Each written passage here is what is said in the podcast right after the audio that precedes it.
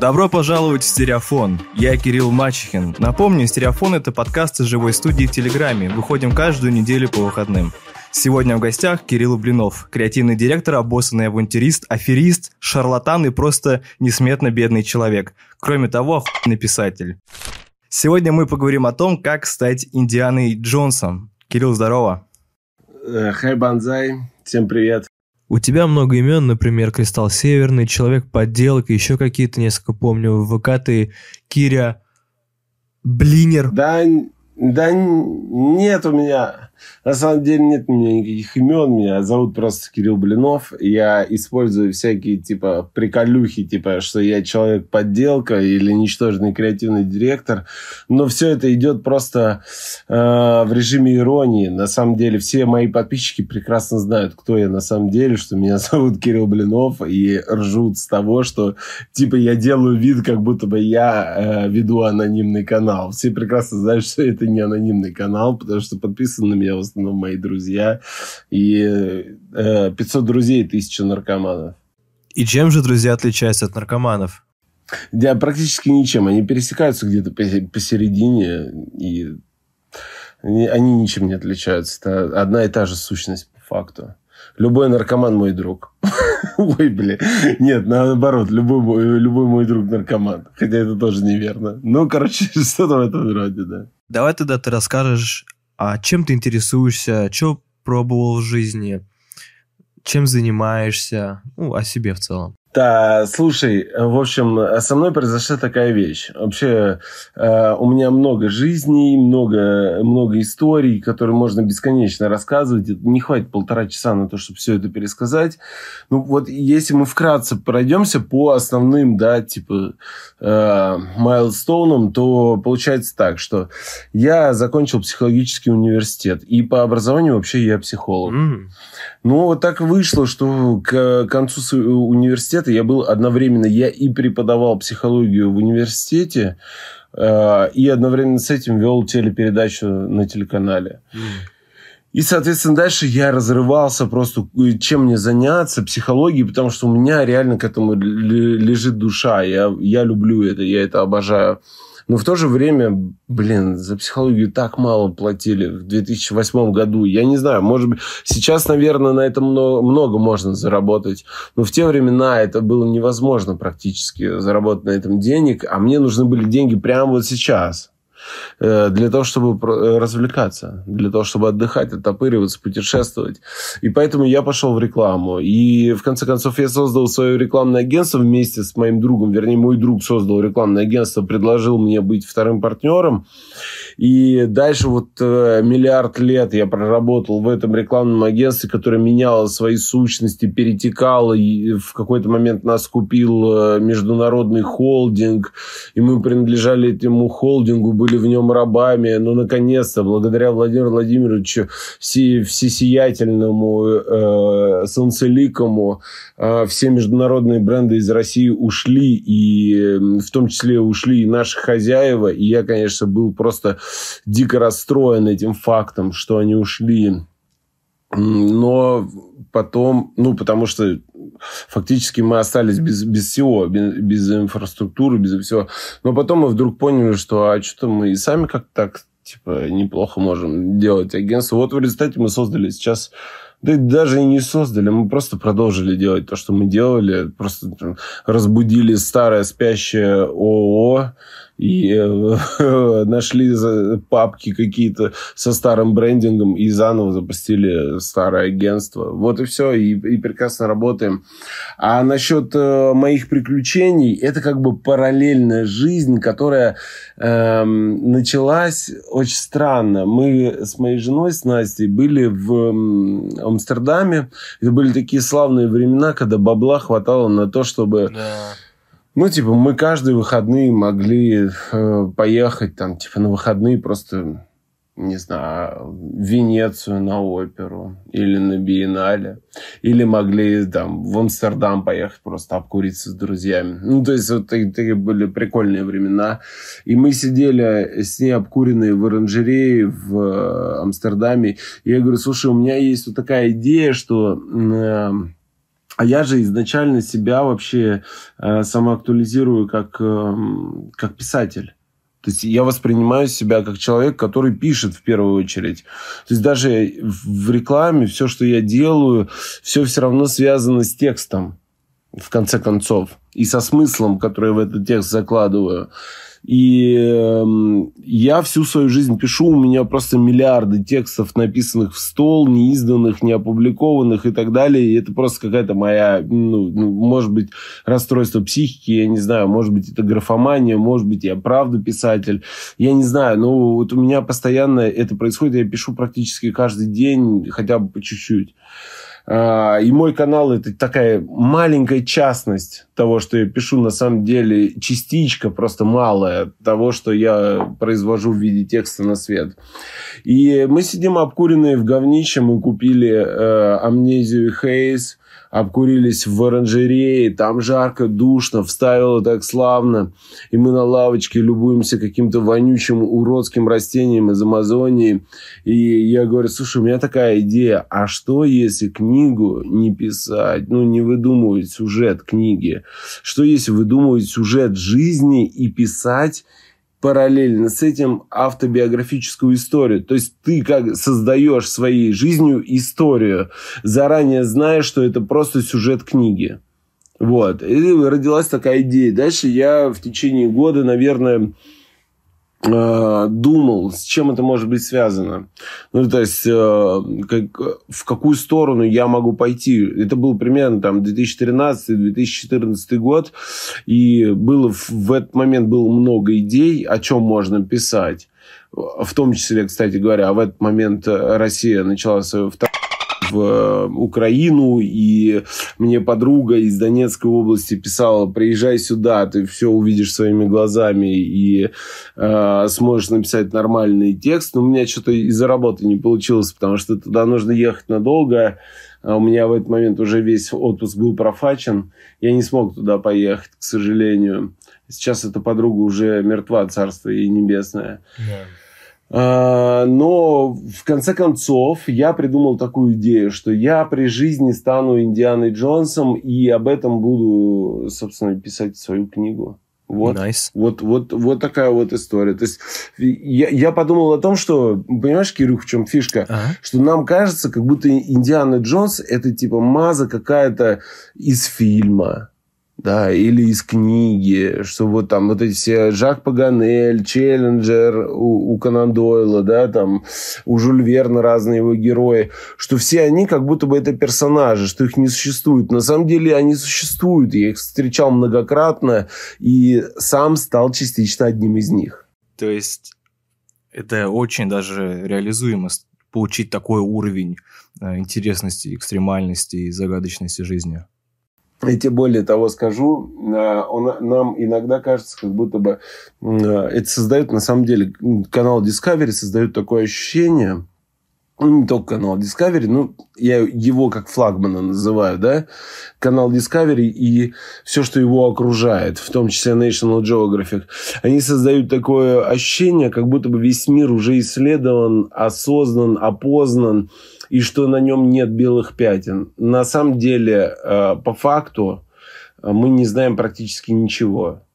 То, что мы знаем о реальности, о нашем мире, просто о нашей даже планете, это единицы процентов, я не знаю я боюсь даже сказать, я скажу 5, а окажется, что один, знаешь, типа, я, я не знаю, сколько мы знаем в реальности. Поэтому, э, да, исследовать можно бесконечно, бесконечно много, и многие люди в данный момент этим занимаются. Эта мысль происходит от твоего последнего э, археологического опыта, где ты копал динозавров? Нет, наоборот. То есть я к этому пришел я, я пришел к динозаврам через это. То есть сначала я даже, я, я тебе скажу, что сначала я не понимал, что я делаю. Я просто такой типа, блин, надо что-то делать, надо куда двигаться, давай, давай вот просто поедем туда, где э, Артур Конан Дойль, он в какой-то момент написал книгу, называется «Затерянный мир», собственно, оттуда потом прошел, произошел мир юрского периода и так далее. Это, это все повторюшки как бы его идеи изначальной, да, о том, что есть такое место на планете, где э, осталась фауна времен юрского периода, то есть там 200 миллионов лет назад. Э, и что она живет до сих пор. И потом оказалось, что Артур Конадоль написал это не просто так. Он он, прочи, он э, прочитал в газете вырезку небольшую о приключениях реального. Там был чувак такой, его звали Фоссет, э, и он в те времена был таким реальным Индианой Джонсом, и он путешествовал по этим местам, и действительно, и они существуют до сих пор, там действительно сохранились и папоротники такие, которые выглядят... Я в результате поехал туда, в конце концов. Они выглядят как огромные деревья. То есть, это папоротник, который мы привыкли воспринимать просто как папоротник, но это гигантское дерево. И всякие просто странные э, плотоядные растения, какие-то непонятные озера в скалах, и, все, и, и маленькие микроскопические лягушки, которые его нормальный размер, то, что он помещается у тебя на кончике мизинца, и там вот всякая такая мразь и тварь э, живет, и, и живет уже много, много миллионов лет. Собственно, там произошло просто поднятие, там произошли какие-то катаклизмы, и поднялись целые плиты в воздух из земли, и все, что вот сверху на этих плитах, оно осталось вот в том состоянии примерно. Конечно, оно ясно, что оно как-то изменилось там за эти 200 миллионов лет немножечко, но оно наиболее близко к тем временам из того, что мы можем сейчас наблюдать. Вот. И, собственно, оттуда, когда я поехал туда, я вот понял там, что, блин, да, нифига себе, на самом деле можно не только по туристическим тропинкам ходить. Вот это главное, знаешь, на самом деле, главное напряжение э, заключается в том, что мы хотим приключений, мы в них отправляемся, но мы ходим все время по туристическим тропинкам. Вот я тебя как раз и хотел спросить. Я слышал, что ты свои деньги вкладываешь не в путешествия, а в приключения. В чем между ними принципиальная разница, как раз вот о чем ты хочешь сказать? А вот э, между ними разница в том, что в приключениях есть цель. То есть э, путешествие это ты просто движешься, движешься, движешься. Это такое бродяжничество, знаешь, у бродяжничества нет цели ты ходишь, ешь, знакомишься с людьми, там, ты сам общаешься. А приключение – это когда ты ставишь себе цель, и ты во что бы ты ни стал должен ее достигнуть. То есть даже когда я, когда я поехал в Антарктиду, да, мы поехали на яхте, отправились с огненной земли через пролив Дрейка. Это там самый сложный переход считается. Считается. На самом деле у меня были и посложнее, чем там. Но вот так, иногда тебя там может так настигнуть, что ты переходишь через этот пролив Дрейка и просто в полном охуе находишься после этого. И э, мы пошли на ледовой яхте туда, в Антарктиду. И цель была просто в том, чтобы устроить э, э, кубок, кубок самогона между полярниками.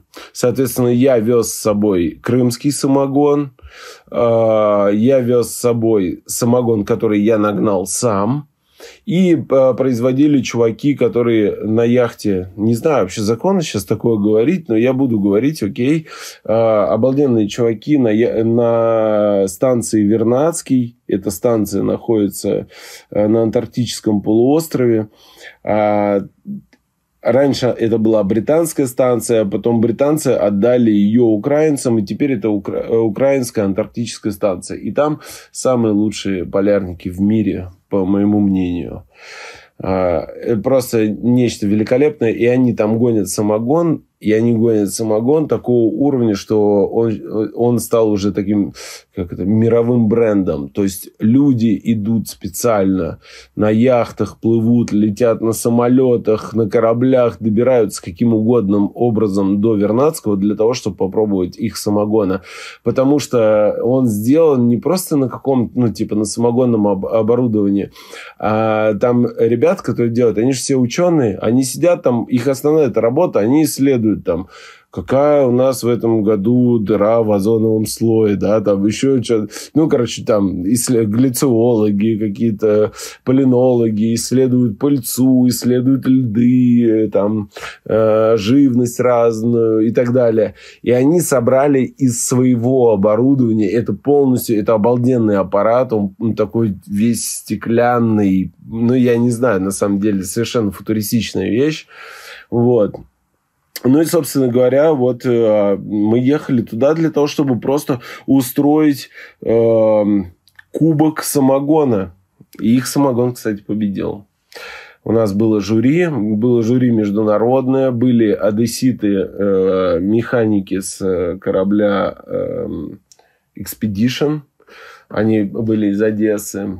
Э, были сами э, полярники, были ребята, экипаж нашей яхты, и вот это жюри установило, что все-таки самый лучший на, на Вернадском делают самогон из всего самогона, известного в мире. Одна история просто лучше другой. Ну, мы там, понимаешь, в чем прикол? Да, на самом деле, э, как целей было много. Мы там и свадьбу сыграли, допустим, в Антарктиде нашего капитана была свадьба там. Мы устроили ему свадьбу, реально. Там находится самая южная на планете православная церковь, и мы в ней устроили реально венчание. Вот. Несмотря на то, что батюшки там явный чекист такой, ну, как бы, это сразу понятно, это сразу понятно, когда он выходит, когда ты подплываешь на яхте, он выходит тебе, начинает тебе задавать вопросы определенные, ты сразу понимаешь, что батюшка не совсем батюшка. Но, тем не менее, это просто, понимаешь, это как прикол, типа, ну, мы сыграли там свадьбу, это было клево. Сделали фотосессию свадебную среди айсбергов и так далее. А это была часть э, твоего того приключения, о котором ты книгу писал? Это было, знаешь, это было начало. Я не понимал еще, о чем писать. И я такой, типа, а давай попробуем туда съездить, а давай попробуем сюда, может, я на что-то наткнусь. Вот там я, допустим, наткнулся, да, на вот эту команду ребят, которые э, занимаются тем, что они ходят на яхтах про, по каким-то безумным местам. То есть, что у нас обычно вообще в голове возникает, когда мы говорим яхта? Ну, там, классный там, типа, телки накачанные пацаны или жирные мужики. Тоже там разные яхты бывают, да.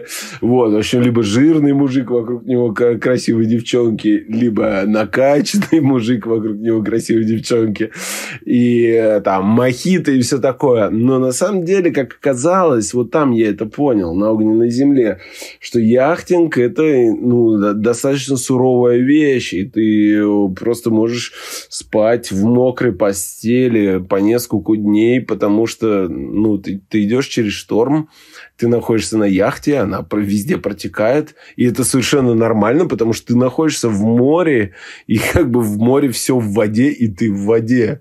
И высушиться тебе негде, и, и всю отопительную систему залило водой, и как бы нет вариантов. На улице какой-то там легкий минус, и тебе нужно просто через это странствовать дальше. Вот, в конце концов, у меня там, по-моему, неделю через две уже по подушке пошла черная плесень, потому что, ну, она не высыхала просто подушка. Вот. Но это было, это было весело, и это дало мне какие-то первые представления о том, что есть такое приключение. И дальше я уже, конечно, отправился в Гренландию, мы путешествовали на яхте по Гренландии, мы пересекли на яхтах эм, Баренцево море, дошли до, до Шпицбергена, мы пересекли Атлантический океан, из Гренландии дошли до Азорских островов, и там я спрыгнул, ребята пошли дальше уже до Бразилии, а мне нужно было уже спрыгивать, потому что нужно было на работу. И в этом плане, конечно, работа – это враг, враг путешествий. С одной стороны. С другой стороны, конечно, это то, что дает тебе возможность путешествовать, потому что без этих денег это было бы невозможно. Давайте предложу выбрать из всех вот этих путешествий самое противоречивое. Что я имею в виду? Э, то, который прям, знаешь, резкий контраст в событиях, э, в числе которых в рамках этого приключения, я имею в виду, происходило прям что-то лютое, дикое, стрёмное, и с другой стороны, там, в противовес были супер крутые вещи. Можешь сказать, что это за приключение было, и какие вот эти стороны, да, светлые и темные, о них рассказать? Тебя есть такая? Самая, такое, самая такая история крутая, конечно, это история, которую мы пытались снять как документальный фильм. И на самом деле этот документальный фильм, он у нас есть. Его можно выпустить, но у нас внутри команды конфликт возник из-за того, как эту историю преподносить. А, история следующая. Я поехал э, путешествовать, что-то я бомжевал в Дании. Вот, у меня была такая задача. Я хотел научиться жить без денег, да. Я приехал в Данию и поехал на самый север Дании, в Ютландию. И там спал, где придется, на, в спальнике просто там. То на остановке, то в лесу, то на какой-то лёжке оленей, то на веранде у людей э, в их доме. Ну, короче говоря, спал, где пришло, придется, покупал какую-то еду, там, знаешь, одну порцию еды делил на три части, чтобы за день ее съесть. И вот так. И вдруг мне приходит смс, что типа, Кирюха, поехали, значит, на север, и мы там снимем документальный фильм о том, как раскапывают мамонтов. Я, естественно, согласился. И я поехал, несмотря на то, что это уже шел третий месяц моего отпуска, и там на работе на меня так достаточно косо посмотрели, что типа, Кир, ты что, ну там, ты реально на третий месяц уйдешь в отпуск? Но я ушел. И мы приехали туда, и там я познакомился с человеком, очень неоднозначным. Он, с одной стороны, этот человек, он великий, с другой стороны, он мразь. С одной стороны, это талантливейший ученый, с другой стороны, это вонючий прапор. А, с третьей стороны, это а, писатель. То есть, он пишет просто невообразимо круто. Э, и в то же время это просто э, жалкий алкаш. И вот с этим человеком я познакомился. И э, он археологом является. Он приехал туда, чтобы найти самую древнюю северную стоянку человека, которую в результате он нашел, надо сказать. Это открытие было совершено. Я при этом присутствовал. Не скажу, что я являюсь каким-то адептом этой всей истории. Я просто был наблюдателем, как и всегда. Как и всегда, я нахожусь просто в наблюдательной позиции. И он в какой-то момент мне говорит, типа, Кира, а, не мне он сказал вообще. Мо, э, моим друзьям сказал, а друзья сказали мне. Но, но так как мы все находились в одной палатке, это не имеет значения. Он сказал, что, ребята, я нашел, э, я нашел пирамиду на Филиппинах. И, и, возможно, это самая древняя э, пирамида на планете вообще. Конечно, нас это заинтересовало. Никто ему не поверил. Ну, то есть здесь нужно понимать, что никто не может поверить якуту, а он еще, знаешь, он не просто якут, он якут, якут-латыш. То есть его, его, отец это латыш, сосланный в Якутию, а, а вторая половинка, мамка у него якутка. В общем, он такой полуякут, полулатыш, и он ему невозможно поверить, потому что он чисто по своей натуре трикстер. Это кот в сапогах. И, но тем, и мы ему не поверили, но история невероятно интересная. То есть, когда ты видишь перед собой якута, латыша, лаборанта, алкаша, прапорщика, который заявляет тебе, что он сделал величайшее открытие, то это производит впечатление, и хочется просто за ним дальше следить. Хочется наблюдать за этим человеком. И чем мы начали заниматься? Занимались впоследствии 4 года. 4 года мы с ним ездили на север, приезжали к нему в Якутию, снимали о нем просто, я не знаю, там сотни гигабайтов видео у нас накоплено. Все это было ради того, чтобы найти э, эту пирамиду. И в конце концов мы поняли, что нам нужно привлечь еще более более, так скажем, научный ум, потому что он, он, слишком, он слишком Индиана Джонс. То есть этот, этот чувак, он совершенно не, не поседа. Он не, он не может сесть и написать научную работу, которая выйдет в Ланцете. Да?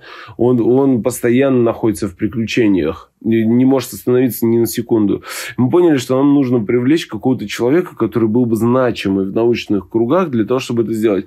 Мы привлекли Николая Николаевича Лощинского, который посмотрел на это, на все, на наработки и сказал, ребята, рот, вы что, это просто пи***ц.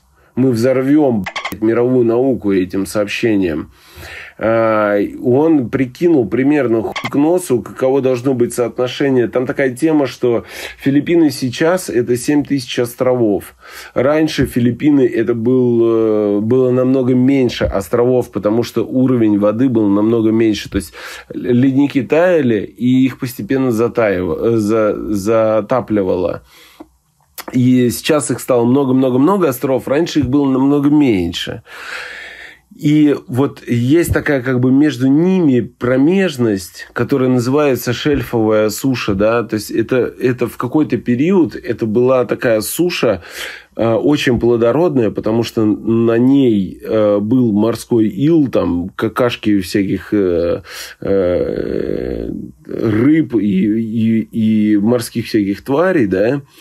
И вот на, на этом иле, на нем офигенно, очень круто растет кокос. То есть, если мы обратим внимание, где вообще растет кокос, так посмотрим по сторонам, да, то мы всегда обратим внимание на то, что кокос, он растет вдоль моря. Он просто любит вот эту вот почву э, илистую, которая связана с, с этими э, с морскими тварями. И э, он сделал какое-то масштабирование, прикинул к носу и говорит, чуваки, там могло расти в те времена, а речь идет там о десятках тысяч лет назад, да, он говорит, в те времена могли здесь расти, могло расти столько кокоса, что могла существовать целая цивилизация. Поэтому существование этой пирамиды, оно не то, что как типа странно, откуда вдруг на Филиппинах появилась пирамида, а наоборот, непонятно, почему она не могла, почему она всего одна, почему не могло быть их десятки этих пирамид, потому что количество кокоса, которое там произрастало, было гигантским. При этом кокос – это такая странная культура, за которой тебе вообще не надо ухаживать. Тебе не нужно ни на секунду ничего не прополоть вокруг, не полить. Она сама растет.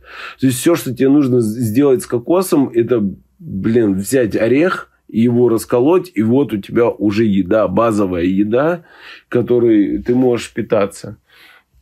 Причем уже доказано, что, в принципе, эти народы, которые там живут, они могут жить сугубо на базе кокоса. Плюс ко всему там всегда с кокосом соседствует панданус и панданусовые плоды, которые дают недостающие вещества. Вот. Ну и, естественно, рыболовство так как вокруг моря ты получаешь кучу еще э, разных веществ от рыбы и от всяких морепродуктов. И вот получилось так, что он говорит, что, ребята, это рождение новой теории, и эта теория получила такое название, как теория вне злаковой цивилизации. Мы пошли, естественно, в посольство Филиппин, встретились с послом.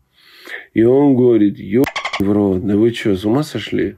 А вы точно не путинские э, политтехнологи? Мы говорим, да нет, братан, мы бы так вообще сами бы выпустили эти все статьи, но мы понимаем, что для вас, а для нации Филиппин это невероятно важно. А почему это важно? Здесь надо понимать, здесь очень важно есть э, изюминка.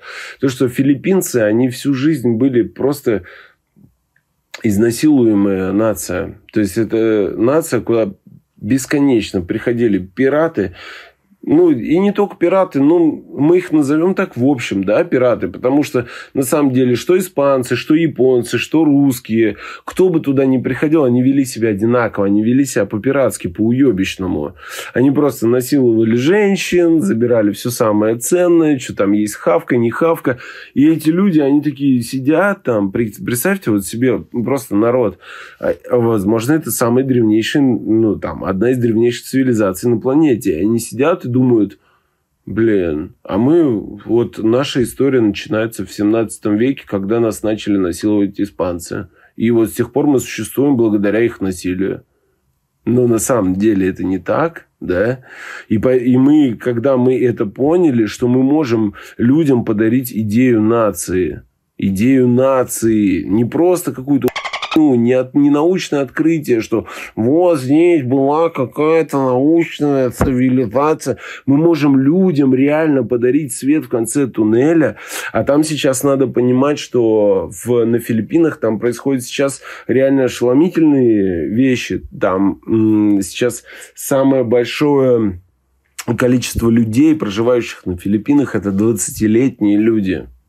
20-летние которые хотят будущего, которые жаждут его. Но понятно, что все будущее растет из прошлого. И если ты воспринимаешь себя как человек, который вырос из того, что твою прапрапрапрапрабабку изнасиловал испанец, а потом ее же насиловал японец, а потом ее же насиловал американец, то ничего хорошего из этого не будет. Именно поэтому мы пошли в, к послу Именно поэтому мы пришли к нему и говорим, братан, мы просто хотим подарить вам вашу идею. Вот больше ничего не нужно. Вот ваша, это ваша идея, с которой вы можете расти. И он, конечно, был ошеломлен этим фактом, он остерегался, он боялся, что мы как-то связаны с ФСБ, а мы в тот момент действительно были немножко кое-как связаны с ФСБ, потому что э, наши северные поездки все полностью контролировались ФСБ, это понятно, что ты не можешь никуда на север поехать, если, ты, если у тебя нет договоренности с этими людьми. Э, и на острова на Новосибирске, где мы добывали там мамонтов, и где мы э, нашли самую северную стоянку человека, самую древнюю северную стоянку человека, и там туда тоже ты не попадешь без разрешения. Поэтому понятно, что мы опосредованно как-то были, конечно, связаны с ФСБ. И ну, это несложно было понять. Вот. Но, тем не менее, они нам доверились. Они поверили в эту историю. Они согласились, давайте делать. И мы решили, договорились устроить конференции, э, встретиться вместе с учеными, отправиться туда, к этой пирамиде, провести вместе исследования и сделать совместное заявление. И сделать заявление типа не от России и от Филиппин, а сделать заявление от э, Филиппин и от пацанов, которые типа вместе с филиппинцами это сделали. Ну, то есть мы вообще как бы отрекли отреклись от России в этот момент, чтобы не перетягивать нисколько одеяла этого и не делать никаких вообще политтехнологических вещей. И в этот момент как раз начался э, начался ковид, и все границы были закрыты, и все. Мы не смогли туда полететь. Мы не смогли туда полететь, и все это обломалось. И вся история просто сломалась в, в течение там, нескольких месяцев. Там кто-то еще надеялся, я уже не надеялся, но ребята еще надеялись, что мы сможем поехать.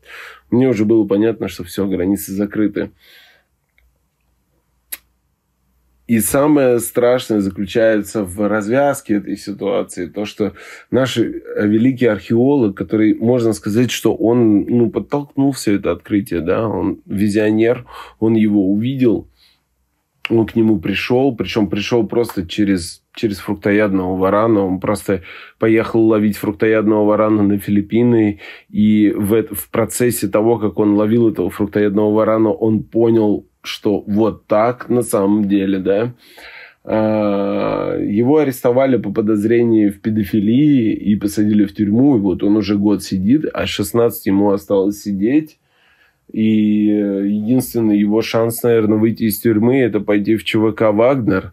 Если ЧВК «Вагнер» когда-нибудь приедет к нему в его обитель, в его колонию.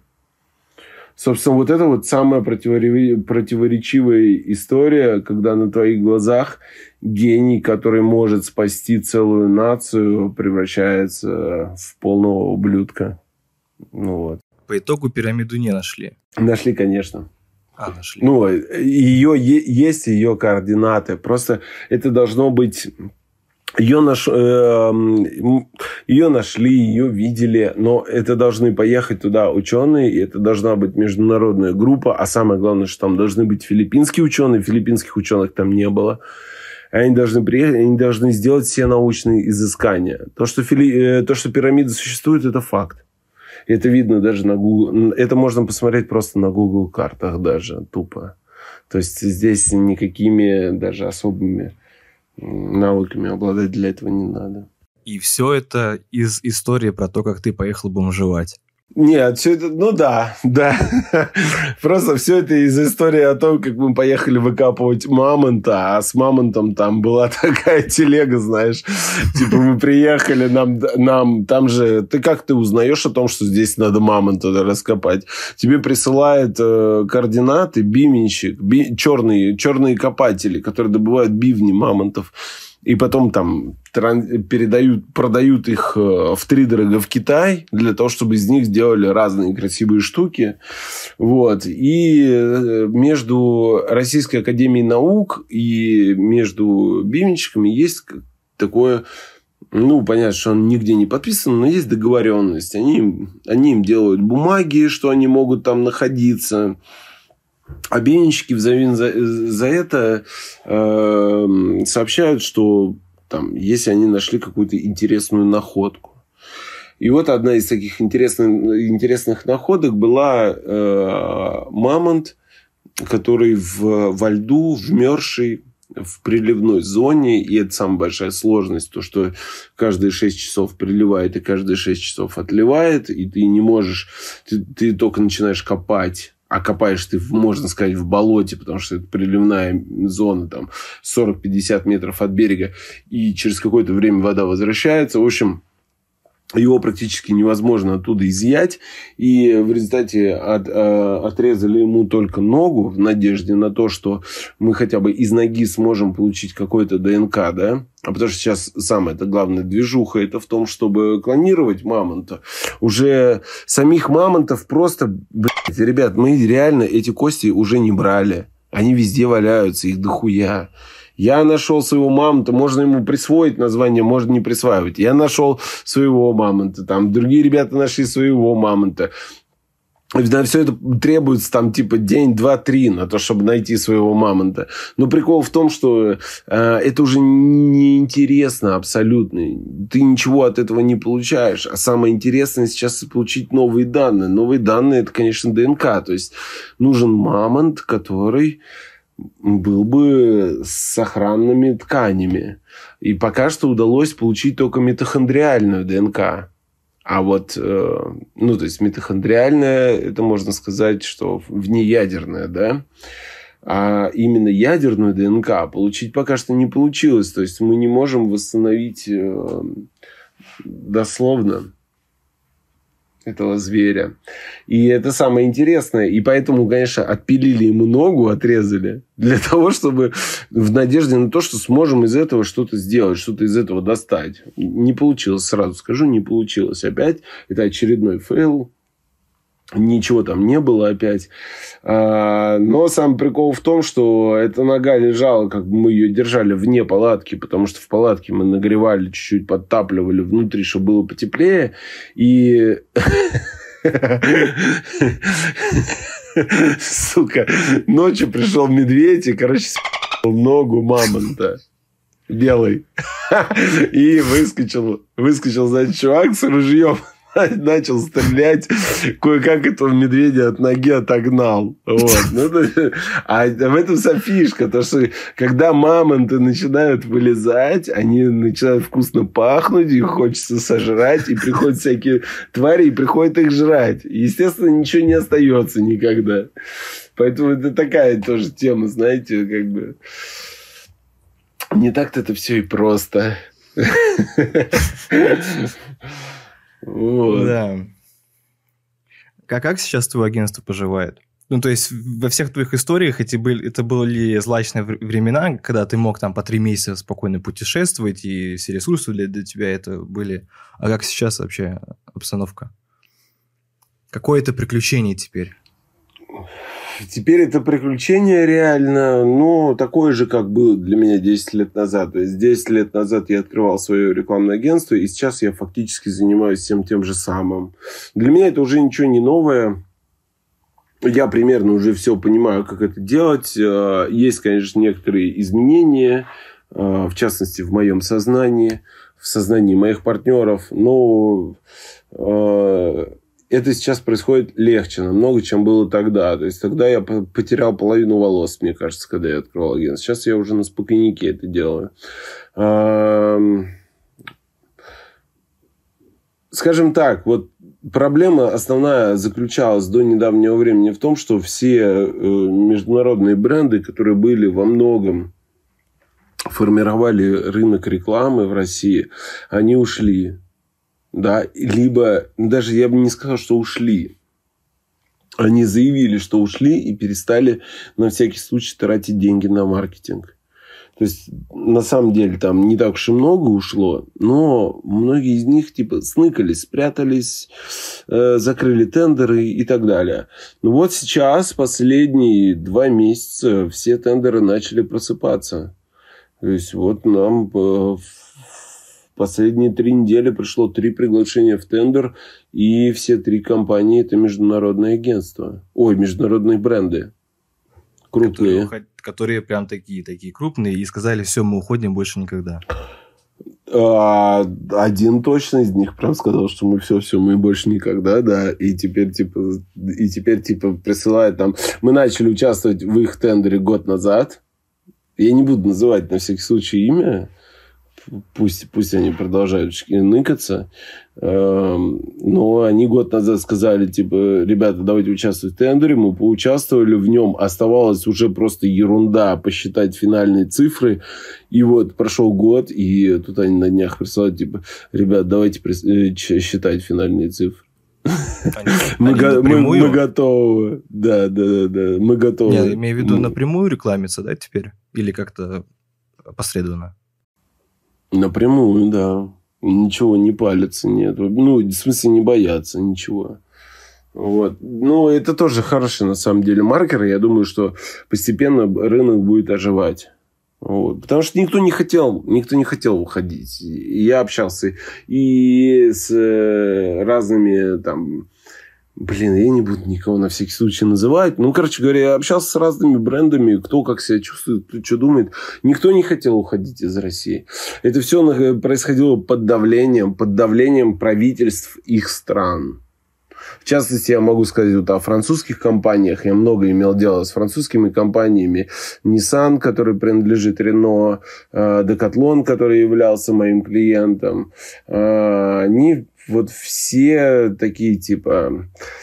Блин, мы, мы, мы остаемся, мы никуда не уходим, братва. Да, да, да, давайте делать дальше.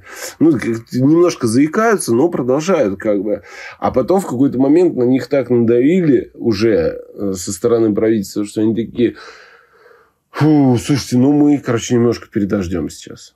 Ну, мы ничего не продаем, никакие там свои э, склады, ничего не продаем, ну, пока подождем, что будет. я так понимаю, что большинство контрактов, которые подписаны там, это с, с возможностью возвращения. То есть, даже Макдональдс имеет возможность вернуться сейчас, я думаю, так. У них есть такая возможность. Вот. Но в целом, ну, мне приходится делать то, что я уже забыл, как делать. Ну, то есть, до этого это делали мои подчиненные, теперь мне приходится этому, это самому делать, да, то есть, нету вот, э, как это сказать-то, middle management, да, то есть, есть руки, а потом идет сразу, иду сразу я. А как до этого было, что у меня было там, типа, еще между мной и руками люди, которые принимали за меня решения, меня давали просто на утверждение материалы, такого уже нету. И такое в ближайшие года будет, конечно, невозможно. Но, может быть, это не к худшему. А как сейчас агентство называется? Бренди Digital. Агентство называется Бренди Digital. Вы ничего о нем не найдете. Как раньше, э, Потом... да? Старое название. Да, да, это старое название, и даже, ну, там, как бы у нас внутри сейчас такой прикол, что, мы, конечно, мы когда открывали это агентство в 2012 году, оно называлось Бренди Digital, и тогда это было круто, быть Digital. А сейчас, типа, Бренди Digital, это странно. Ну, то есть, все сейчас digital. Что это значит приставка digital? Она нелепая. Вот, поэтому, ну, наверное, мы там ее уберем представим там типа бренди Бичес или бренди бренди Пираты. Не знаю. Что-нибудь такое. Но самое главное, что эта работа, она позволяет мне сейчас, в данный момент, продолжать все равно э, свои путешествия. Это самое важное, да, то есть, э, что для меня важнее всего, это для того, чтобы мои приключения были совместимы с моей работой. Потому что на приключениях сейчас невозможно заработать денег, э, может быть возможно, но все равно не, до, не таких больших. То есть, когда мы думаем, что там человек типа нашел какой-то золотой клад и вот продал его, это все равно не такие безумные деньги, чтобы они тебя кормили много лет наперед, да. Ну, ты найдешь этот безумный какой-то золотой клад, ты его продашь, ну, и это позволит тебе еще полгода жить. Ну, на самом деле, сейчас уже нет таких э, э, цен, как когда были они там в 19 веке или в 20 Сейчас уже все немножечко подешевело в, в этом плане, уже слишком много материала найденного. И ну, это как обычная рыночная экономика, да. Если товара очень много, то он дешевеет. Поэтому ты не можешь просто на, на этом себя обеспечить свою жизнь. Да, а я и никогда не стремился, и никогда не, не продавал ничего. Все, что я находил, я просто там раздавал друзьям, оставлял себе или выбрасывал, или дарил кому-то. А, поэтому для меня, конечно, невероятно важно это иметь возможность зарабатывать деньги удаленно. И вот мы сейчас как раз это со мной и происходит. То есть вот в данный момент я с вами разговариваю. И сегодня утром я катался на лыжах я нахожусь в горах, в городе, который называется Калашин. И вот весь день сегодня катался на горных лыжах, а теперь вечером веду подкаст.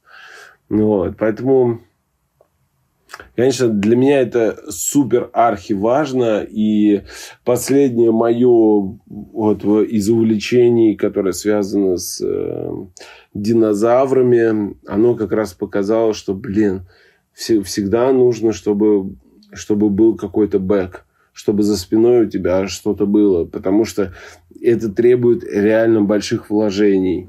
Э, то есть э, год, года полтора назад, наверное, я отправился в Амурскую область на раскопки динозавров, чтобы снять историю о безумном просто чуваке, о сумасшедшем. И сейчас он уже, сейчас он уже дедушка, да, этот чувак. Но когда-то это был просто пиздец какой охуенный тип. И он э, занимался и контрабандой золота, и нашел 16 скелетов динозавров. И все эти динозавры нигде не зарегистрированы, их не существует вообще, как бы э, по бумагам их нету, потому что он не доверяет э, нашей системе, он знает, что их тут же распродадут, поэтому они никуда не занесены, они лежат у него на складе. Он такой настоящий пират, маоист. И я, даже, я на самом деле, он говорит, что он маоист, а я считаю, что он анархо-маоист. То есть это прям крайне левая стадия маоизма. Вот. И он живет на границе с Китаем и там занимается тем, что целыми вот просто днями он копает динозавров. Мы поехали, чтобы снять о нем материалы. И и я бесконечно влюбился в него, и это потребовало у меня огромное, огромное количество денег. Ну, то есть мне пришлось вложиться в оборудование, там, в съемку, во все, во все, во все, чтобы снять фильм о нем, который, кстати говоря, мы скоро выпустим уже, он находится на финальной стадии. Мы уже делаем все, уже заставочки, то есть он уже смонтирован, осталось только заставочки сделать. И в этом году мы, когда поехали в Узбекистан, мы уже сами, без ученых, то есть это, знаешь, понимаешь, Кирюх, да? Это уже следующая ступень, когда ты типа как документалист до этого действовал, а потом вдруг хуякс, и ты сам без ученых находишь кости динозавров. Просто ты уже начи... становишься профессионалом ты уже, ты уже сам на глаз можешь отличить кость от камня. Это не так просто. Но на самом деле многие люди скажут, блин, это косточка. Э, и, и, нет, это не косточка, это камень. Или там, это не зуб, это какая-то херня. Ну, на самом деле, это требует насмотренности, да, то, точно так же, как и в рекламе. Это требует насмотренности, и в какой-то момент ты уже начинаешь находить... Я уже много раз сам находил древние стоянки человека, 3-4 раза, а вот так вообще легко просто ничего для этого не делая. То есть, не занимаясь никакой разведкой, просто на дороге э, обломался кусочек склона на высоком берегу реки, еще где-то, и я находил э, орудие каменного века вот только в путь. Это легко. Последнее нашел э, две недели назад. Э, просто целую, целую охапку, наверное, я потратил, наверное, минут 30 на то, чтобы там покопаться. Я ничего не копал даже, я просто собирал с поверхности земли. А, я потратил минут 30 и вот насобирал там целые карманы и пошел, пошел домой, да, потому что уже темно стало. Жалко, конечно, эту нить разговора прерывать, но, к сожалению, время ограничено. Можно было бы очень много об этом говорить, и, честно говоря, Жалко то, что нет 10 часов, чтобы об этом разговаривать. А, у нас уже примерно середина, даже чуть дальше середины выпуска. И раз уж так, а, я приглашаю в студию лидера племени «Тульский порядок» Марка Иланского, и он, Кирилл, тебе сейчас задаст вопросик. Марк, привет, слово. друзья, привет. Очень рад слушать вас, очень все увлекательно, конечно. И, конечно, хочу подтвердить, как это увлекательно ходить с Кириллом э, в такие путешествия. Как раз вот Узбекистан э, был нашим общим путешествием и нашей общей находкой. Большой-большой восторг. А, да. Понравилось, понравилось. Но мы, важно здесь сказать, Марк, да, что мы не только нашли динозавров. Мы сняли офигенный рекламный ролик для бренда My Oasis э, для Альбины. И э, это тоже было круто, согласись. Да, просто шикардос. И этот э, поход, поход э, в Оазис, в Джаракудук, просто шикарный был. Ну, давай вопрос. Так, э, перед вопросом хотел тоже поделиться. Сегодня у Тима Ильясова читал это на тему э, того, что антиквариат дешевеет. Представляете, на аукционе никто не купил трусы королевы Виктории. Ее, э, эти, как они называются, колготочки и сорочки еще там за 200-300 за 300 фунтов стерлингов купили, а трусы просто никто не взял. Вот э, зажрались люди-то, зажрались. Зажрались трусами. Они слишком старые, чтобы их нюхать просто. Может быть, они бы из ДНК там что-нибудь смогли э, своять. Стыдно, стыдно за людей. Да. А, и я, значит, подготовил такой вопрос. А сейчас сижу, слушаю и понимаю, что требует, перед этим вопросом требуется дополнительный вопрос пояснения. Ты, Кирилл, сказал, что ты э, наблюдатель жизни. Э, но, опять же, мне известно, что ты э, воспринимаешь себя героем, который сам строит сюжеты жизни. Вот можно сначала вот на этот предвопрос ответить? Да, абсолютно верно. То есть я использую вот эту методологию, которую разработал Проб еще сколько? Ну, сто лет назад, да, примерно он разработал. Он написал он написал морфологию волшебной сказки и э, э, корни русской сказки. Это две книги, которые такие основополагающие вообще во всем том, что сейчас создает э, весь Голливуд и всеобщую киноиндустрию и книжную индустрию. То есть он понял, из чего состоят сюжеты, на чем они строятся что всегда примерно одни и те же схемы действуют, и как они работают друг с другом. И я, э, когда я прочитал э, Пропа, я понял, что, блин, если по этому сюжету строятся книги, то я могу строить по нему и свою жизнь. Я строю, я строю свою жизнь, но иногда я понимаю, что мой сюжет вдруг, вот у меня один, да, он, а он пересекается с другим если я в этот другой сюжет внедряюсь на позиции главного героя, то я начинаю менять сюжет. И это тогда, знаешь, это тогда странно выглядит. И, и это действительно, это происходило несколько раз. То есть это, это я не просто так говорю, я действительно несколько раз внедрялся И получается, что чуть-чуть менял, как бы влиял на среду, за которой я наблюдаю. Да? Мы говорим о том, мы говорим, собственно говоря, сейчас о квантовой физике, да, что, о том, что если ты наблюдаешь за средой, ты уже влияешь на нее. Вот. И поэтому я, эм, когда я сталкиваюсь с такими персонажами, которые, мне кажется, это целая отдельная история, то я стараюсь э, всегда находиться как немножечко на какой-то дистанции от них, чтобы не повлиять, чтобы позволить этому происходить дальше. Вот. Вот, вот это, это как-то так происходит. Понятно. Ну, тогда перейду к своему основному вопросу. Э, по отношению к твоему ответу он будет э, дополнительным, но вот тем лучше. А, а что ты, Кирилл, делаешь, когда теряешь управление сюжетом из-за внезапно нависшей опасности, которая превосходит тебя по силам? Интересен именно момент столкновения. Вот какой мыслительный процесс происходит в твоей голове, там вот в неокортексе, когда твой ретикулярный мозг уже реагирует на ситуацию через э, «беги, хватай, замри». Да, я просто выкидываю сюжет.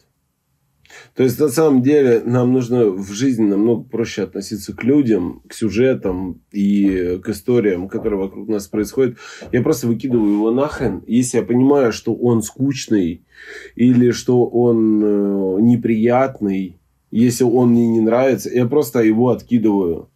Если он опасный, то это, здесь другая тема. Опасно это, это кайфово. Да? То есть, ты тогда еще больше ввязываешься в эту историю. Ну, тут это другая история.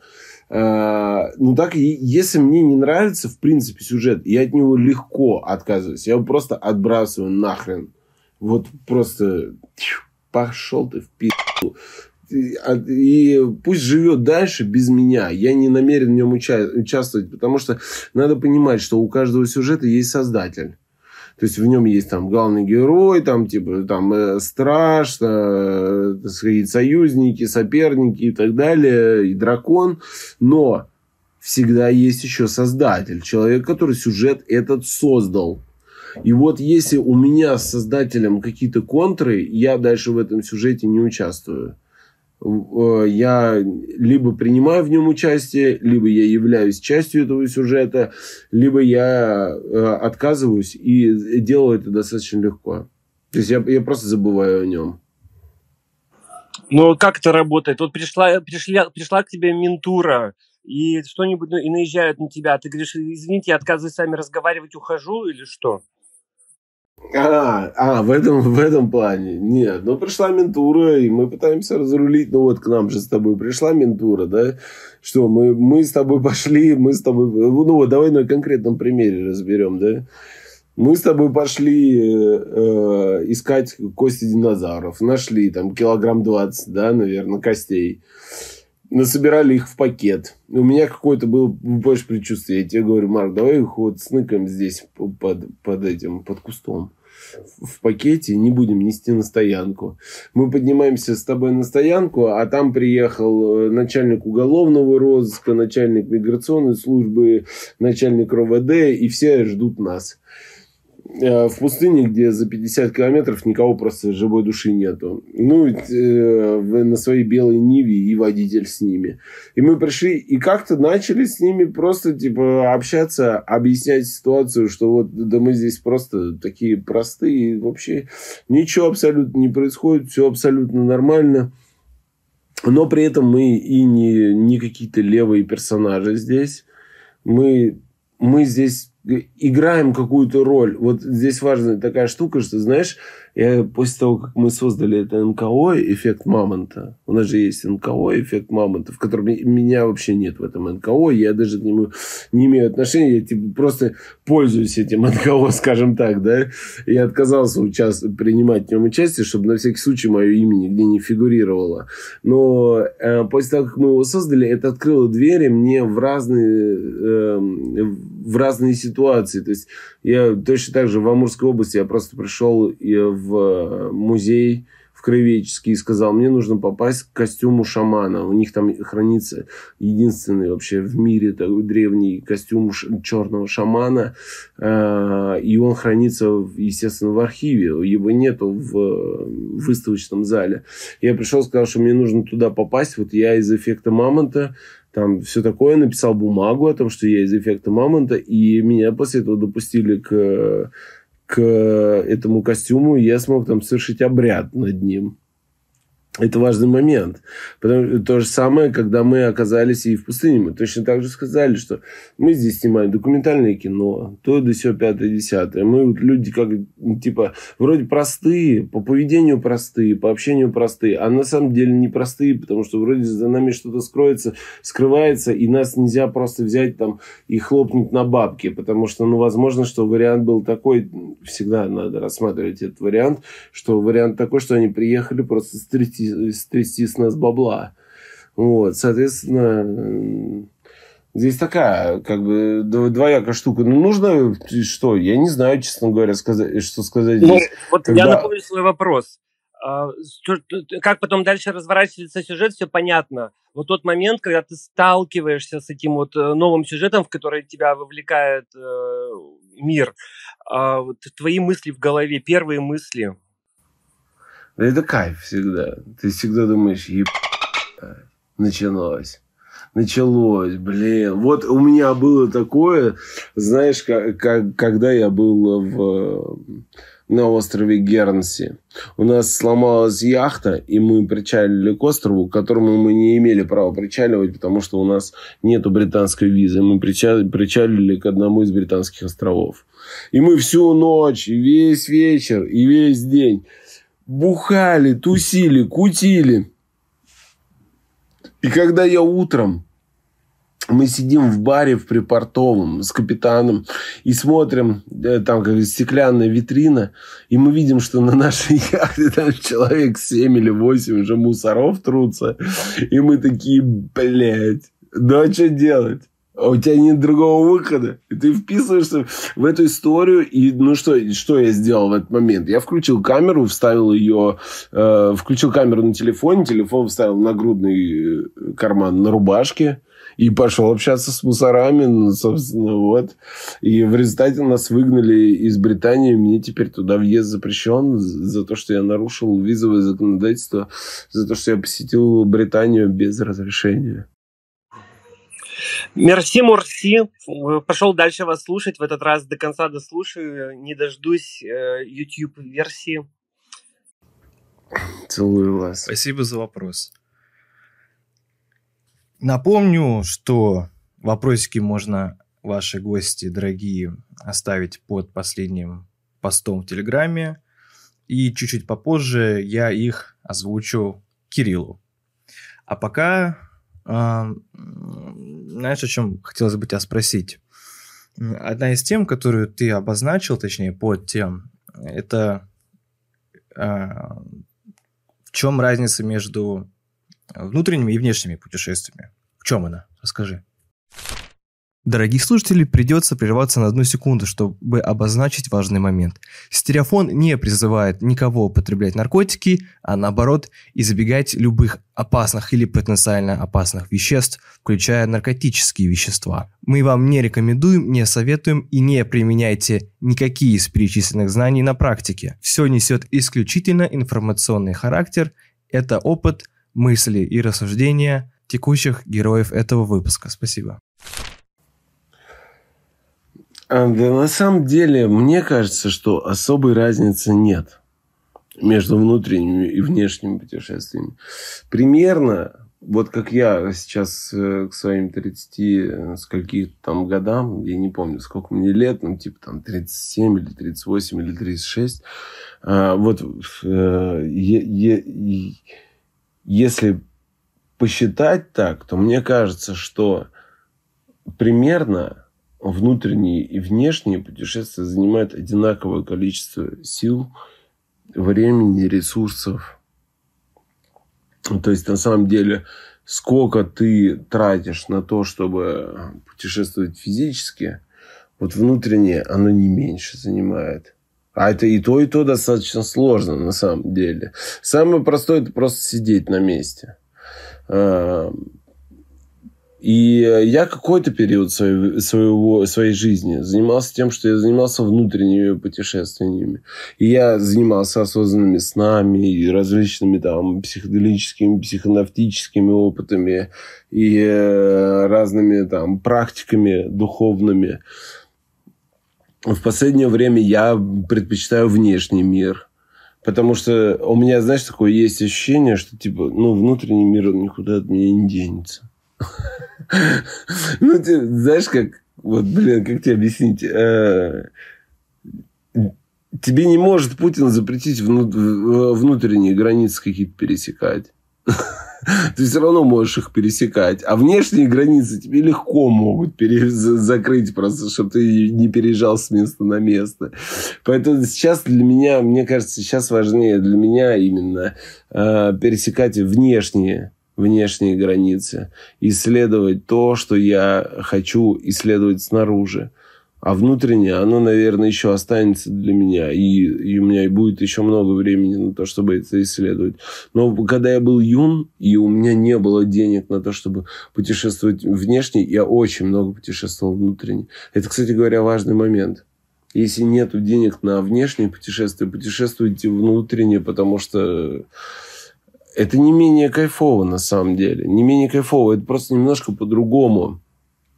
Но это э, столь же удивительно и часто даже более удивительно, чем внешнее путешествие. Тогда давай тебе озвучу вопросики от зрителей.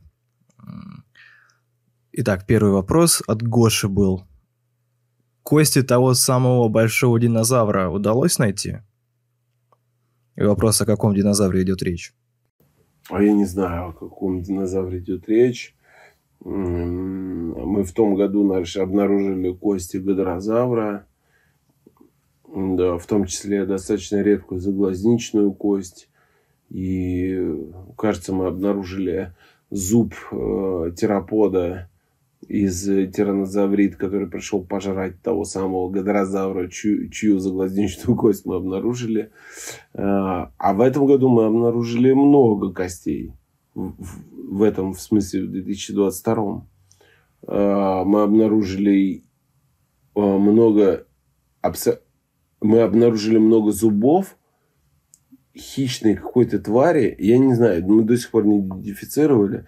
Это похоже на плеозавра, Эм, не похоже на акулу, хотя мне очень хотелось, чтобы это были акули зубы, чтобы вы понимали, что акулы, они же древнее вообще динозавров. Это супер древние существа, самые обкатанные, самые лучшие из существ на планете, вообще идеальные, идеальные создания. Если вы меня спросите, кем бы я хотел быть в следующей жизни, я бы хотел быть акулой, потому что у акул не существует ни рака, никаких болезней, они вообще не умеют болеть они уже за эти 300 миллионов лет, что они существуют, они так обкатались, что они стали просто жемчужинкой в эволюции. А, поэтому я надеялся, что это зубы акулы, но, но оказалось, что ну, так, так мне показалось, я не знаю, на самом деле оказалось, не оказалось. Так мне показалось, что это скорее какой-то ихтиозавр, может быть, может быть, плеозавр, может быть, еще какая-то тварюга из этой области – вот. А так мы нашли достаточно крупные кости.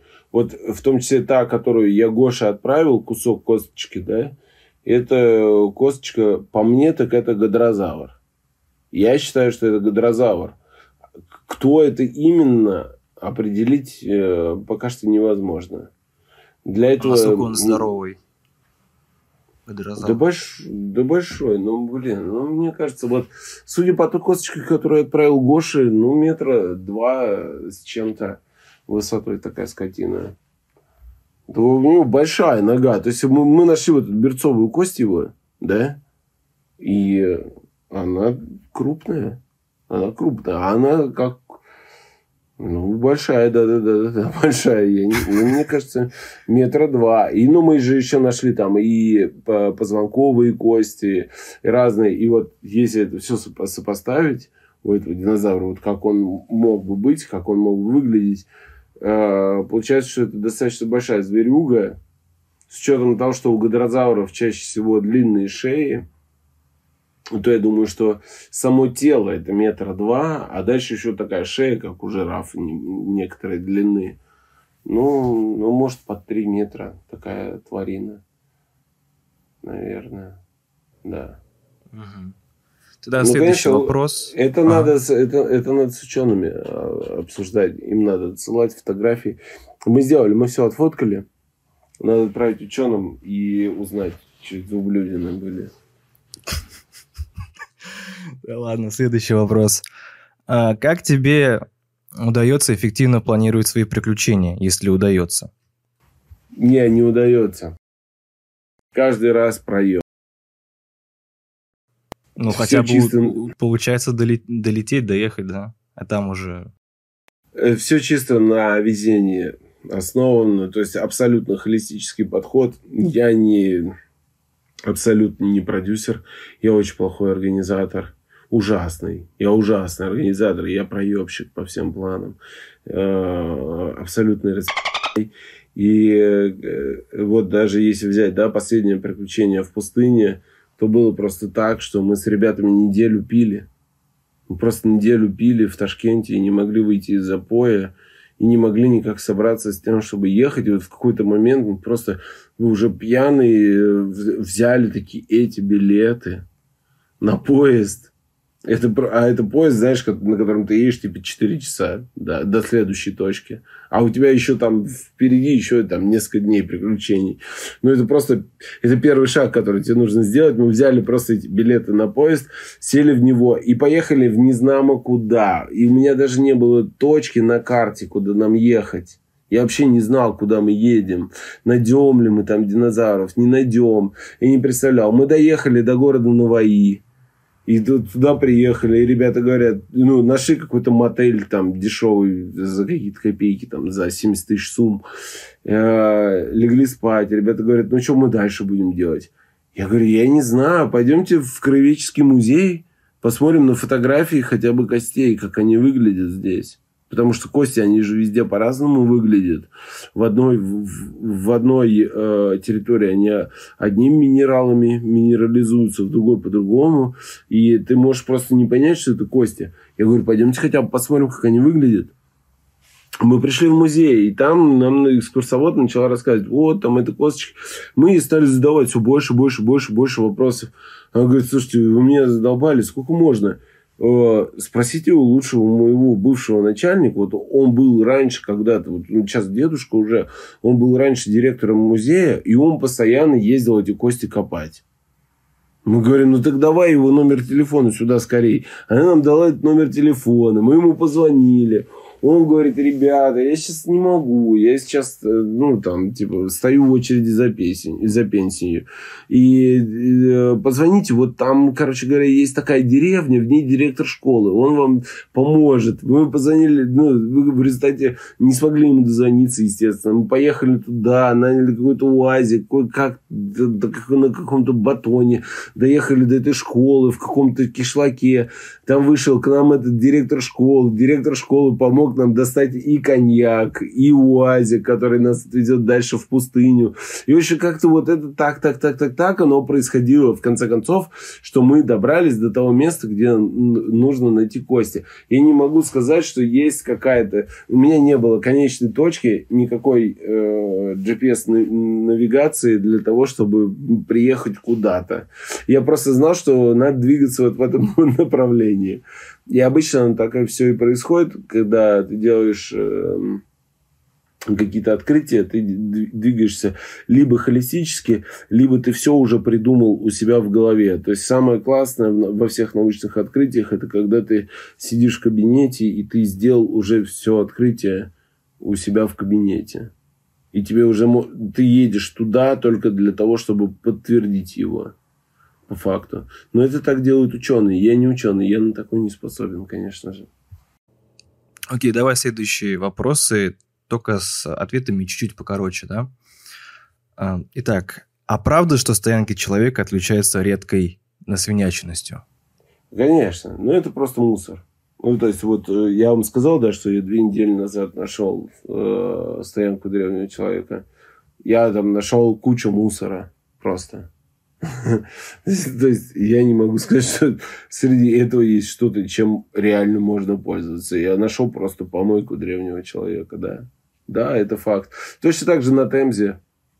На Темзе мы с ребятами э, прям в Лондоне нашли достаточно старые археологические образцы 18-17 э, веков. Э, была засушливая погода, Темза отступила, и осушилась ее часть. И мы по этой части ходили и находили курительные трубки, какие-то э, штучки, которыми закалывали волосами и прочее. И ну, достаточно много всякой ерунды нашли прикольной какой-то, древней. Потом оказалось, что в этом месте просто была помойка. Да, ну, помойка это наше все на самом деле. Потому что именно на помойке все и хранится. Потому что ничего ценного ты не найдешь. Никто ничего ценного не выкидывает. Надо понимать это, Кирюш. Никто ничего ценного. Ты iPhone свой не выкинешь просто так.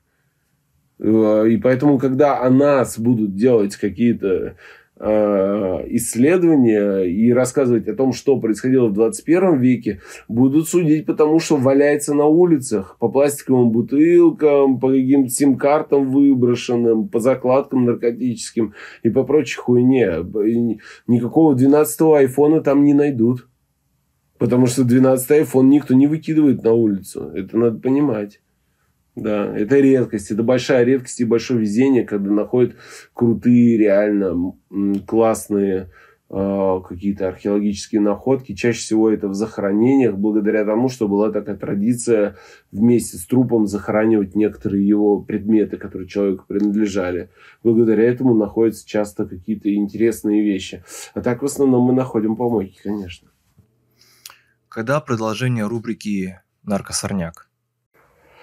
А, продолжение рубрики «Наркосорняк». А, да, собственно говоря, я нахожусь сейчас вот в такой стадии, знаете, что уже непонятно, что является наркосорняком, а что нет. Потому что а, я не могу предлагать людям использовать наркосорняки в своей жизни, потому что это опасно. Растение – это не вещество. Оно содержит в себе иногда десятки веществ. И эти э, разные вещества в составе растения, они могут оказывать самое разное влияние. Иногда ядовитое, иногда какое-то странное, иногда просто, блин, ну, то, которое тебе не нужно. И поэтому, конечно, я всегда за то, чтобы двигаться в соответствии с наукой. И если есть сейчас уже э, наркотики пятого поколения, шестого поколения, то лучше, конечно, использовать их. Друзья, еще раз напоминаю, что мы выступаем против употребления наркотиков. Мы ничего не рекомендуем, не пропагандируем. Друзья, не употребляйте наркотики, не становитесь зависимыми ни от чего, в том числе от сигарет, алкоголя и ни- любой никотиновой продукции. Не употребляйте наркотики, не рекомендуем. Ну, ну, здесь нужно соблюдать, как я считаю, какую-то срединную вещь, да, то есть там понятно, что понятно, что мискалин это наркотик э, первого поколения там или второго, да, второго поколения, от которого ну, ты реально блюешь от него и, и тебя козявит, мам, не горюй. Я его принимал, мне не понравилось. Но можно принимать наркотик следующего поколения, там, Тусиби, и от него намного лучше и ты уже себя так не чувствуешь. Это, он сделан точно так же на базе, э, на базе мескалина. И вот так постепенно-постепенно продвигается. Но в то же время, когда мы используем наркотик, который вот только вчера изобрели, мы берем на себя роль подопытной мыши. Поэтому нужно понимать, что можно рискнуть ну, вообще всем. Мы еще не знаем о многих, о многих дизайнах, которые выходят, мы еще не знаем что, что они в действительности в себе несут. И это нужно четко понимать. Поэтому лучше всегда там... Э, вот у себе проверенная вещь. В 60-х годах был изобретен, за 50 лет никто от него не умер, поэтому давайте пока будем его принимать, а пока посмотрим, что там, что там будет в будущем. Вот. Всегда есть люди, экспериментаторы, эксплореры, дискавереры, которые попробуют на себе. Не надо бежать вперед их. Еще раз последний дисклеймер. Мы против наркотических средств и любых наркотических веществ. Не употребляйте наркотики, не употребляйте сомнительные вещества, которые могут навредить вашему здоровью или вызвать зависимость. Да и рекомендовать мы тоже этого, наверное, не будем. Точно Я мы никого не, не заставляем. Да. Я абсолютно Вопрос... против вообще. Наркотики зло. Вопрос от той супруги Насти Блиновой, которая была героиней предыдущего выпуска. Ты ел плоть динозавра? Не плоть, я ел кости. Ее кости. кости, да, да, да, да, да, да, да. Это особая приколюха, то, что э, китайцы обожают жрать динозавров. Вот у них есть такая маза. Они жрут динозавров, они жрут шерстистых носорогов, они жрут, э, они сожрали даже синантропа, который называется синантроп э, в честь Чина, Чайна, Сина собственно, они сажали а, там, одного из первобытных людей. То есть у них это является таким ритуалом, в ходе которого ты получаешь силу этих древних существ. Конечно же, я, конечно же, я сожрал кусочек гадрозавра. Но гадрозавр, это надо понимать, что ты, ты же получаешь силу того, кого ты сожрал. Гадрозавр – это жвачное животное, которое, ну, типа как корова, только 200 миллионов лет назад – вот. И после этого, ты не поверишь, я после этого себе сделал все зубы. Все, это, а он реально, Гадрозавр, дал мне эту силу. Я приехал в Москву, сделал себе все зубы. Теперь у меня супер жвачные зубы. Я могу жрать люб, любую хрень, какую захочу. Это, суп, это супер круто. Не мог пройти стороной такую идею. Расскажи историю, как ты набил татуировку по рисунку того динозавролога, только прям в сжатом формате, пожалуйста. Да, у меня две, две татуировки всего. Я считаю, что татуировка это уже сейчас она сама по себе как рисунок не имеет никакого значения, это все ерунда, уже каждый может набить себе все что угодно. Поэтому э, татуировка скорее превратилась для меня как в перформанс. Перформанс, э, как я буду это далее вспоминать, да, что, что это для меня за воспоминания. Поэтому одну татуировку мы набили просто в тундре с чуваками. Мы, мы были как раз искали э, мамонтов, мы пошли в тундру, достали, подключили к как это называется генератору генератору подключили татуировочную машинку, сделали мне одну татуировку, а другую татуировку сделали, я просто пришел к э, вот тому э, динозаврологу, о котором я рассказывал, где там типа, чувак, который э, добывал и разных Э, динозавров и э, золота. И э, однажды он, однажды он, он застрелил медведя и сожрал его мозг. Это что? Ну, я говорю, этот чувак, я бы не снимал о нем кино, если бы он не был бы таким охуенным. И вот, когда я понял, что он настолько я понял, что я хочу частичку этого человека оставить на себе. Я ему говорю, э, Юрий Леонидович, пожалуйста, можете нарисовать ну, чисто череп вашего Аллора Титана, которого вы открыли. Он говорит, да, конечно, без базара, но мы уже были с ним в говно в этот момент. Мы уже в полное мясо. И вот с третьего раза кое-как нарисовал какую-то я взял, я взял эту карточку, на которую я нарисовал, и мы тут же поехали в последний, э, в Благовещенске, тату-салон, который почему-то продолжал работать там в 9 часов вечера, и мы приехали, знаете, чуваки мне сделали эту наколку, и когда я вернулся назад, и он посмотрел на это, он говорит, да, блядь, расстрелять нахуй тебя надо за то, что ты это сделал, потому что он на самом деле охуенно искусственный художник. И у него очень красивые динозавры. Очень. Он, он их рисует прям идеально, очень э, анатомично, очень точно. Но в этот момент он был в мясо, и он нарисовал его и я сделал именно эту татуировку. И в этом весь прикол. А ты можешь поделиться, мне отправить фотки, я их запущу, своих татуировок, если есть рисунки художника? Да, да, обязательно. Супер, я тогда отдельно запущу их. И тоже вопрос по маркетингу, и еще потом один вместо итогов. Тебе будет вопросик. Как вкатываться в рекламу, есть ли смысл сейчас это делать? Сейчас э, э, вкатываться в рекламу смысла особо нету. Очень много людей осталось без работы, и, э, и есть спрос только на одну профессию, скажем так, на дизайнеров. То есть дизайнеры, ну и программисты, э, они продолжают пользоваться спросом, то есть они, э, им не то чтобы трудно устроиться на работу, несмотря на то, что произошло они все равно нужны, очень сильно нужны, бесконечно нужны. Просто с ними пошли другие договоренности из-за того, что они теперь все живут не в России, там как-то их нанимают теперь по контракту, а не на полную ставку. И вот я сейчас даже нанял дизайнера, я его нанял просто на полставки на полгода, а не как обычно мы заключаем договор, да. Вот. То есть э, сейчас уже менее надежная тема, но тем не менее я могу абсолютно точно сказать, что несмотря на то, что нейросети э, шумят, а все равно вот я сейчас делаю для одного из своих клиентов картинки, там 50% картинок делаем через нейросети. Сразу вам признаюсь.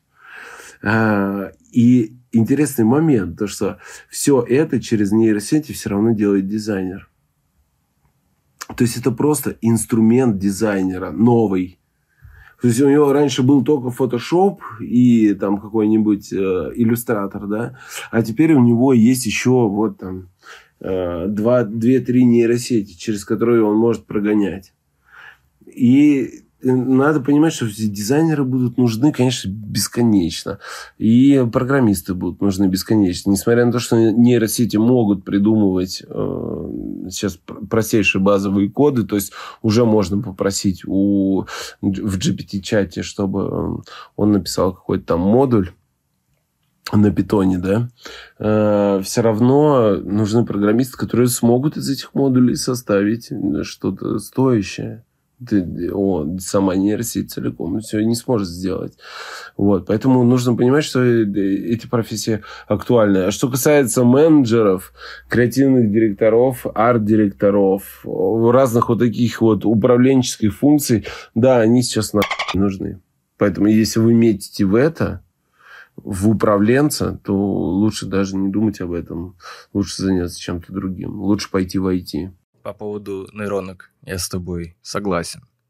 И вместо итогов, здесь итоги, я считаю, совершенно не нужны. Вопрос от Ангелины. Одно какое-нибудь пронзительное озарение из твоих приключений, которые можно рассказать твоим жадным слушателям? Скобочка закрывается. Самое пронзительное озарение, которое произошло у меня, оно произошло в Амазонии. Когда мы... Э, нам было там, типа, по 30 лет с женой с моей. И мы путешествовали в Южной, по Южной Америке. Мы приехали в Амазонию, и там шаман устроил нам э, церемонию айваска. Мы выпили с ним айваски, и это был, конечно, тяжелейший опыт на самом деле, потому что я реально чувствовал, как я физически умираю, и это было достаточно тяжело, несмотря на то, что до этого у меня были десятки психоделических трипов. То есть здесь надо понимать, да, то, то что вроде как человек опытный, который все это видел, все это знает, но то, вдруг ты сталкиваешься с царицей психоделиков, да, и это совершенно другая вещь. Я помню, как мы лежали с ней, и между нами вдруг появилось такое, как э, энергетическое облако, я в нем увидел э, своего будущего ребенка. А этого ребенка, он, этот ребенок, он сейчас существует, его зовут Тайна. И это наша дочка. Я увидел ее именно такой, и, и такой же ее вижу все последующие семь лет.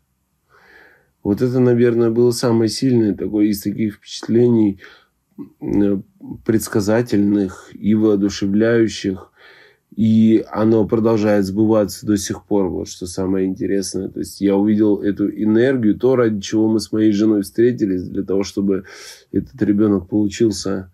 И, и это не просто ребенок, это реально комок энергии, который я увидел в тот момент. И я, я с ней знаком все это время. Оказалось, что я с ней был знаком вообще многие тысячелетия до этого, и буду еще знаком, наверное, многие тысячелетия после этого.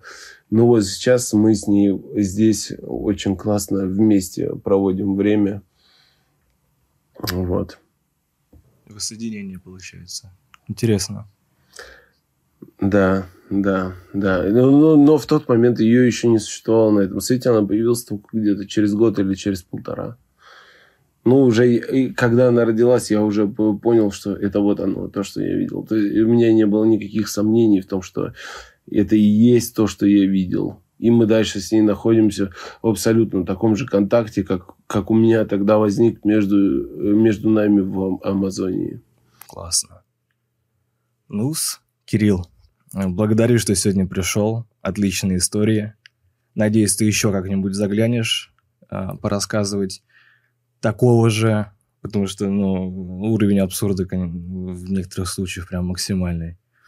Да, я думаю, можно, много куда можно еще углубиться. Да мы еще можем углубиться просто до хрена куда. Как мы сели на мель, на лодке, на парусной. Как я встречался нос к носу с медведем. Это просто бесконечное количество баек, которые окружают меня. И можно еще тысячу раз встречаться, обсуждать это все. Поэтому Тогда будем парься. ждать. Да. Отлично. Спасибо, что сегодня были с нами. Стереофон выходит раз в неделю по выходным. Присоединяйтесь к прямым эфирам в Телеграме. Подписывайтесь на YouTube-канал и делитесь с друзьями. Проект можно поддержать материально, отправив сумму по отклику на сбор в Тинькове. Услышимся на следующих выходных.